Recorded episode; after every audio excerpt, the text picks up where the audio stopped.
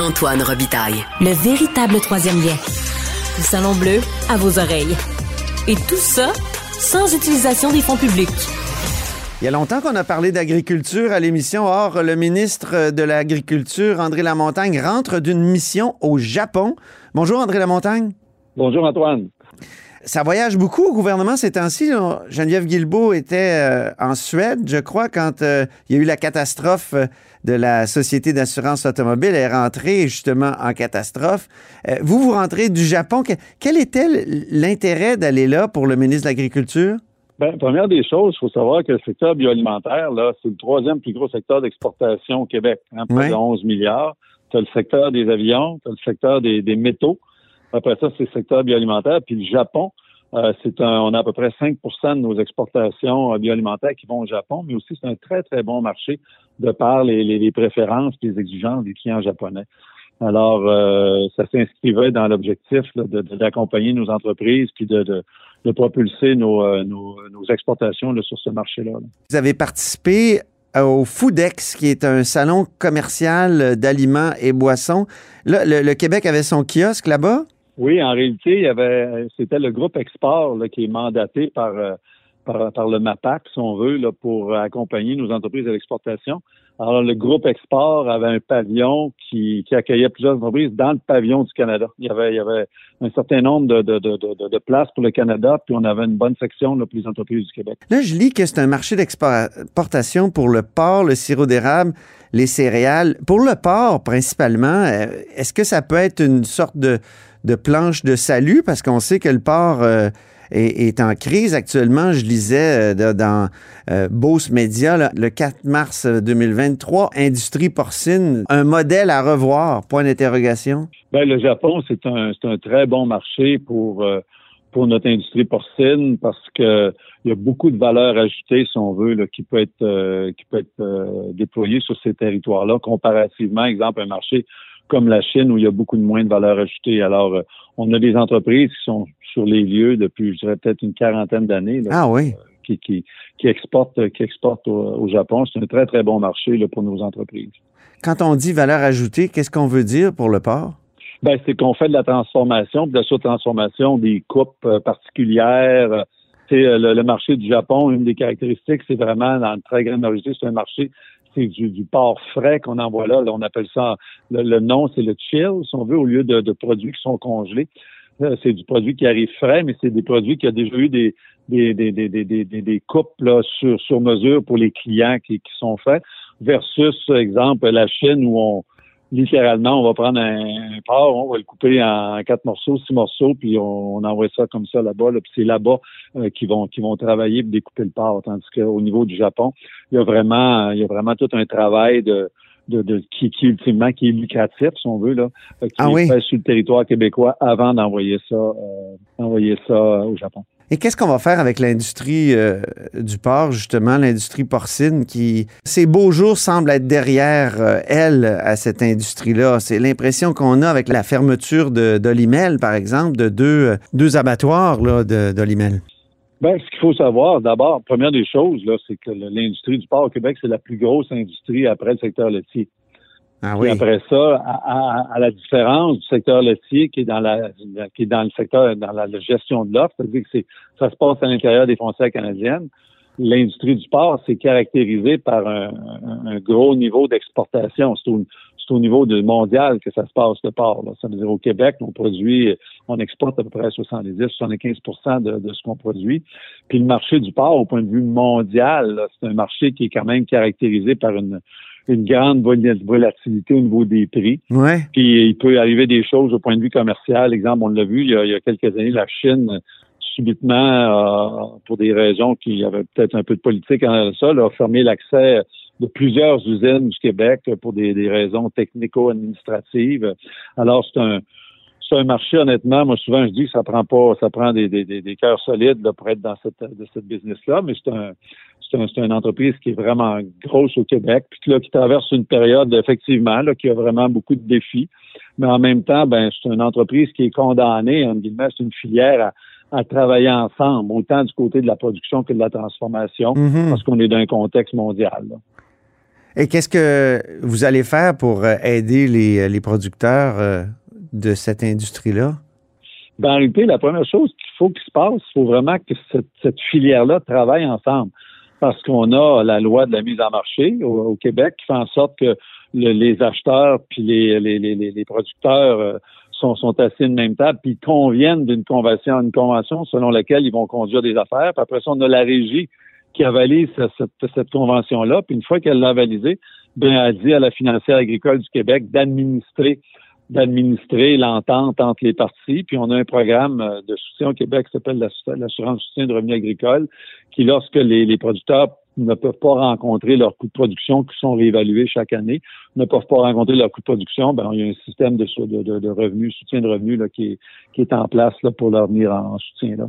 Oui, on parle de dépendance à la financière agricole dans certains textes. Est-ce que c'est votre impression?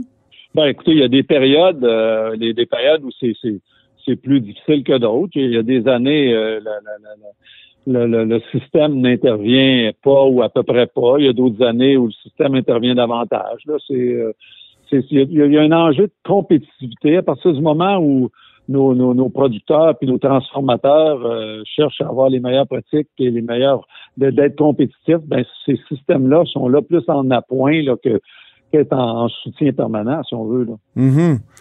Je reviens à la, à la mission au Japon. Le sirop d'érable, maintenant, euh, il, est populaire euh, au Japon et est-ce que ça peut aider? Là aussi? Euh, il y a quelques années, il y avait eu un rapport sur le sirop d'érable. On se questionnait aussi sur la manière de le, de, de le produire. On voyait des, des compétiteurs aussi à l'étranger, notamment le Vermont, si je me souviens bien. Parlez-moi du sirop d'érable et du Japon.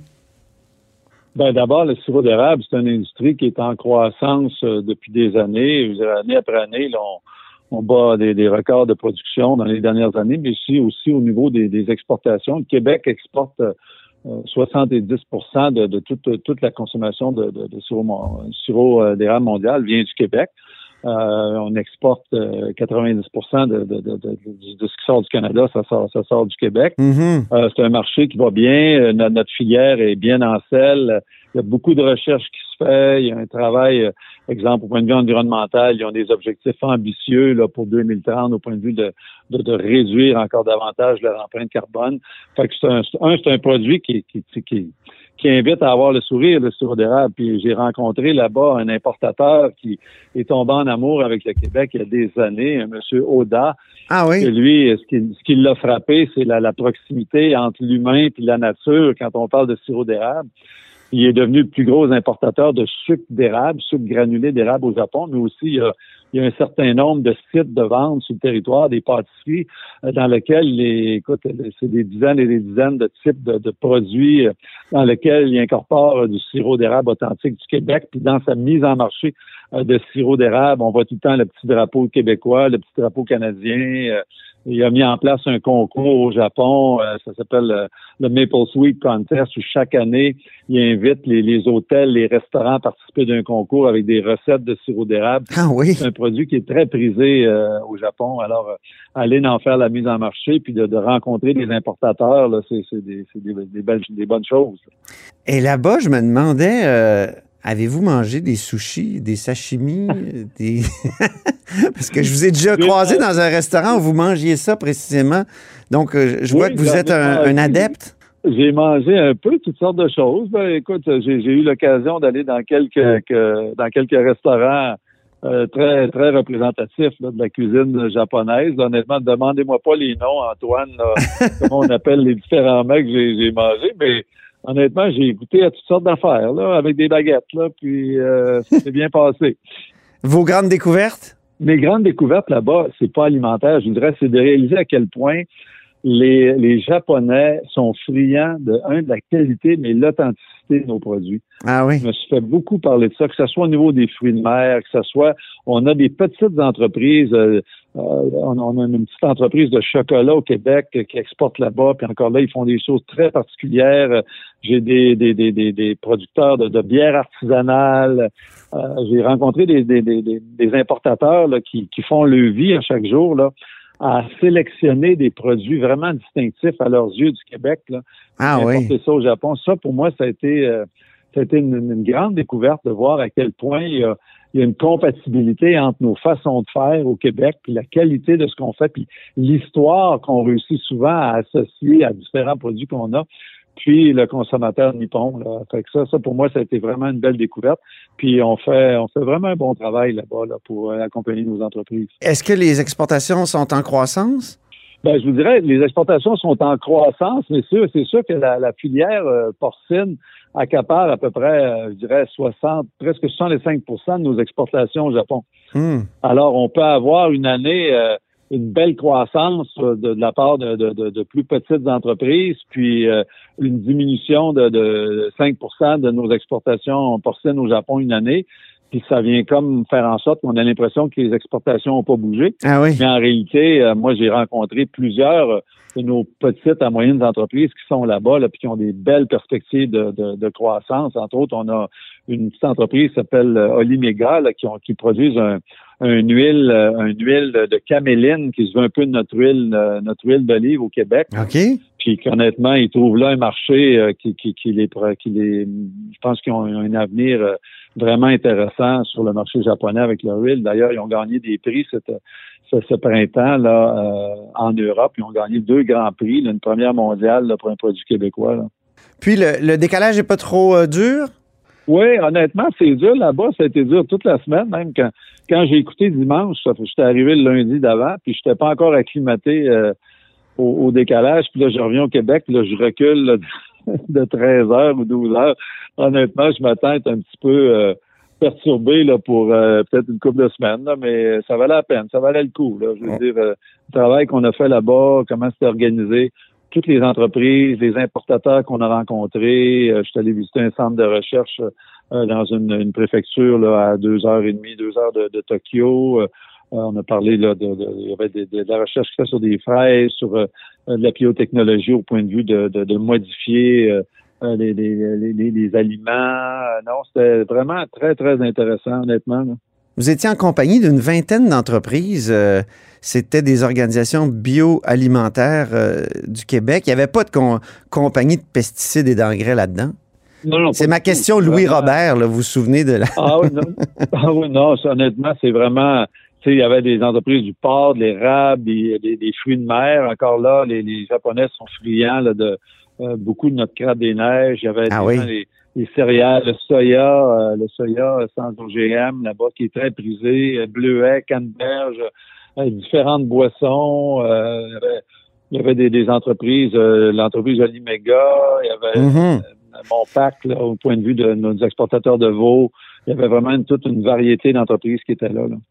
Ben c'est bien, André Lamontagne. Alors, on vous regardera piquer des clous au Salon Bleu cette semaine.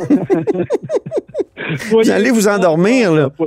Surtout, vous pas, surtout qu'il n'y a personne qui vous pose de questions ces temps-ci. Pourtant, Dieu sait qu'on pourrait nous donner tellement d'informations parce qu'il y a tellement de bonnes choses que nos entreprises font au Québec. Bien. Euh, au plaisir. Portez-vous bien. Merci, au revoir. Merci.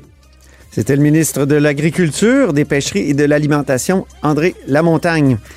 C'est ainsi que se termine La Hausse sur la Colline en ce lundi. Merci beaucoup d'avoir été des nôtres. N'hésitez surtout pas à diffuser vos segments préférés sur vos réseaux. Ça, c'est la fonction partage. Il y a aussi le bouche à oreille. Et je vous dis à demain.